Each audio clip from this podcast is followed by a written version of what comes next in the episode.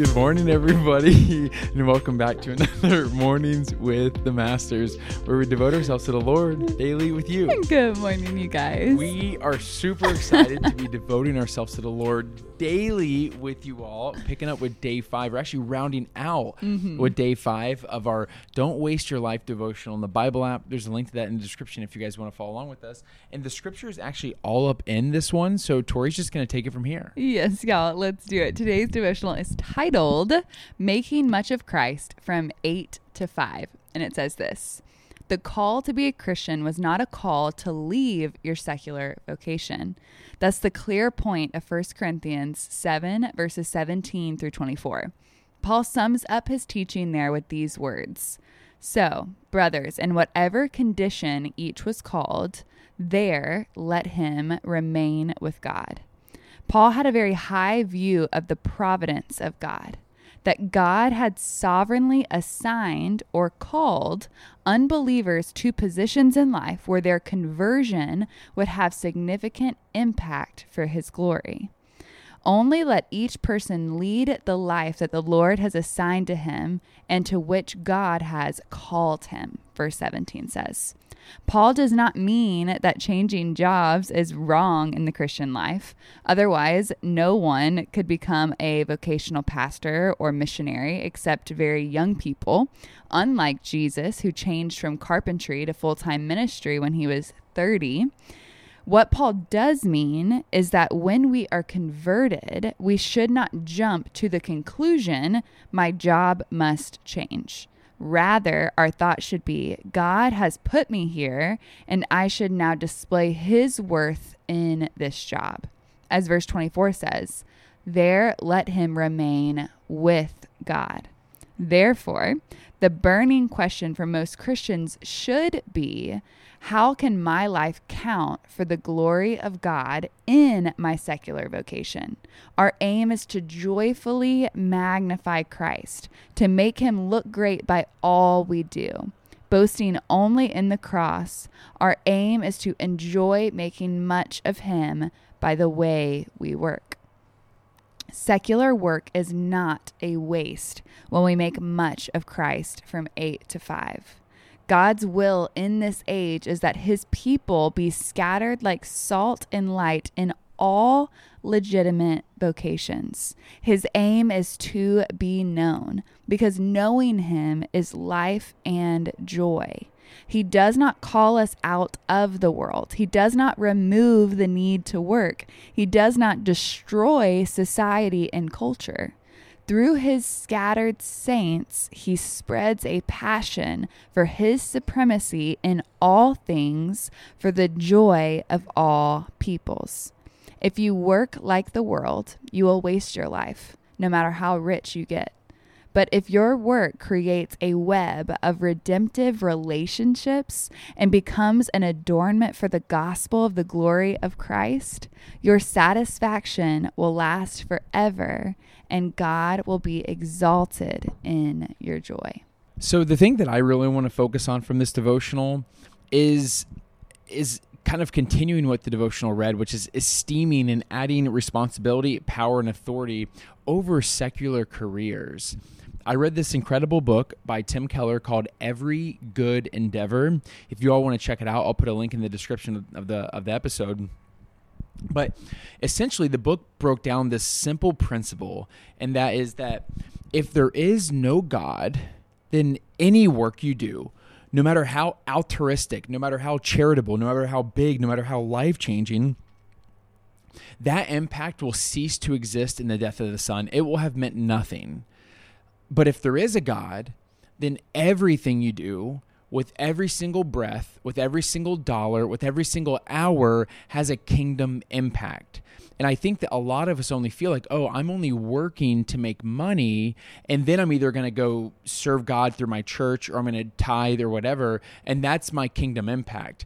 But we're ruling out, I mean, listen, if you spend just say eight hours at work every single day, you're spending a third of your adult life at a vocation, at a career. And what better place for us to share and show the love of Christ than our work, then our vocation? And one of the best ways to do that is by picking up our Bible and reading Colossians chapter 3 verse 23 i hope i get this right work willingly at whatever you do as though you are working for the lord and not for man. And that that excellence will even drive people to be like wow like you're really putting a lot of passion into this or you're really drawn to this. Where is this coming from? And even things that we're not interested in we can pursue excellence because that's edifying and glorifying to god.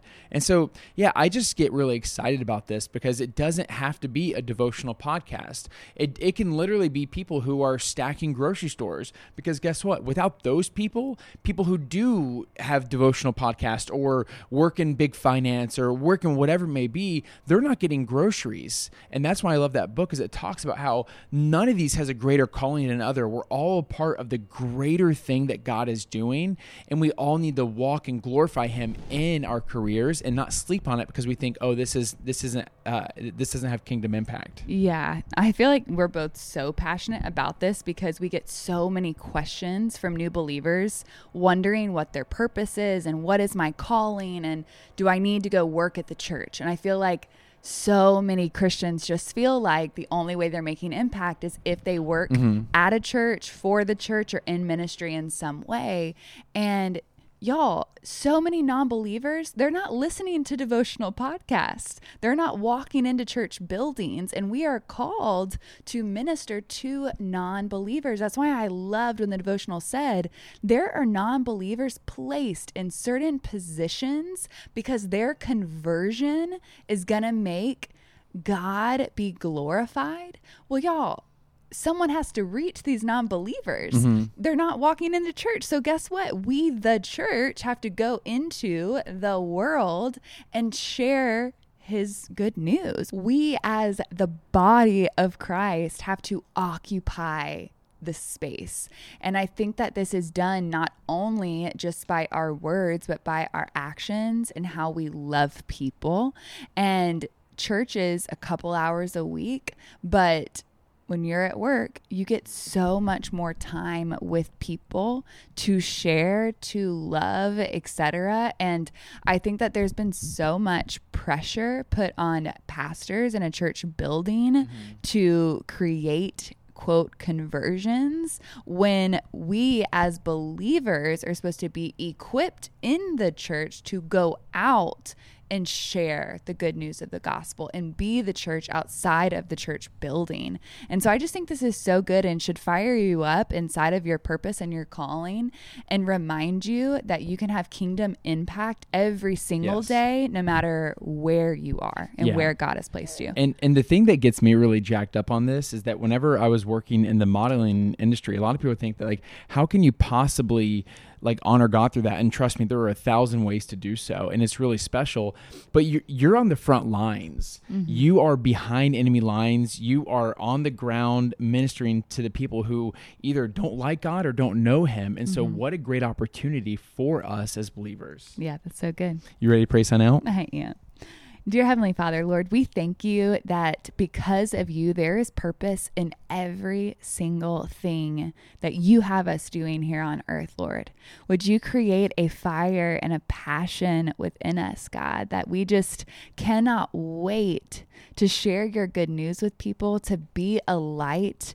Um, Lord, would you remind us of why you have placed us exactly where you have placed us in this season of our lives? Would you help us steward the people in our circle, the relationships that you have given us, God? Would you help us through the power of your Holy Spirit be set apart for your glory? We cannot impact the world if we look just like it, God. So would you help us look more like you today? We pray this in Jesus' name. Amen. Amen, God. Amen, God. Amen, y'all. Well, now is that perfect time to break out the worship music, break out the journal, and continue pressing to the Lord. Yes, and y'all don't forget that you are God's masterpiece. And don't forget that we love you. We love you guys, and we'll be talking to you tomorrow. Good eye, Mike.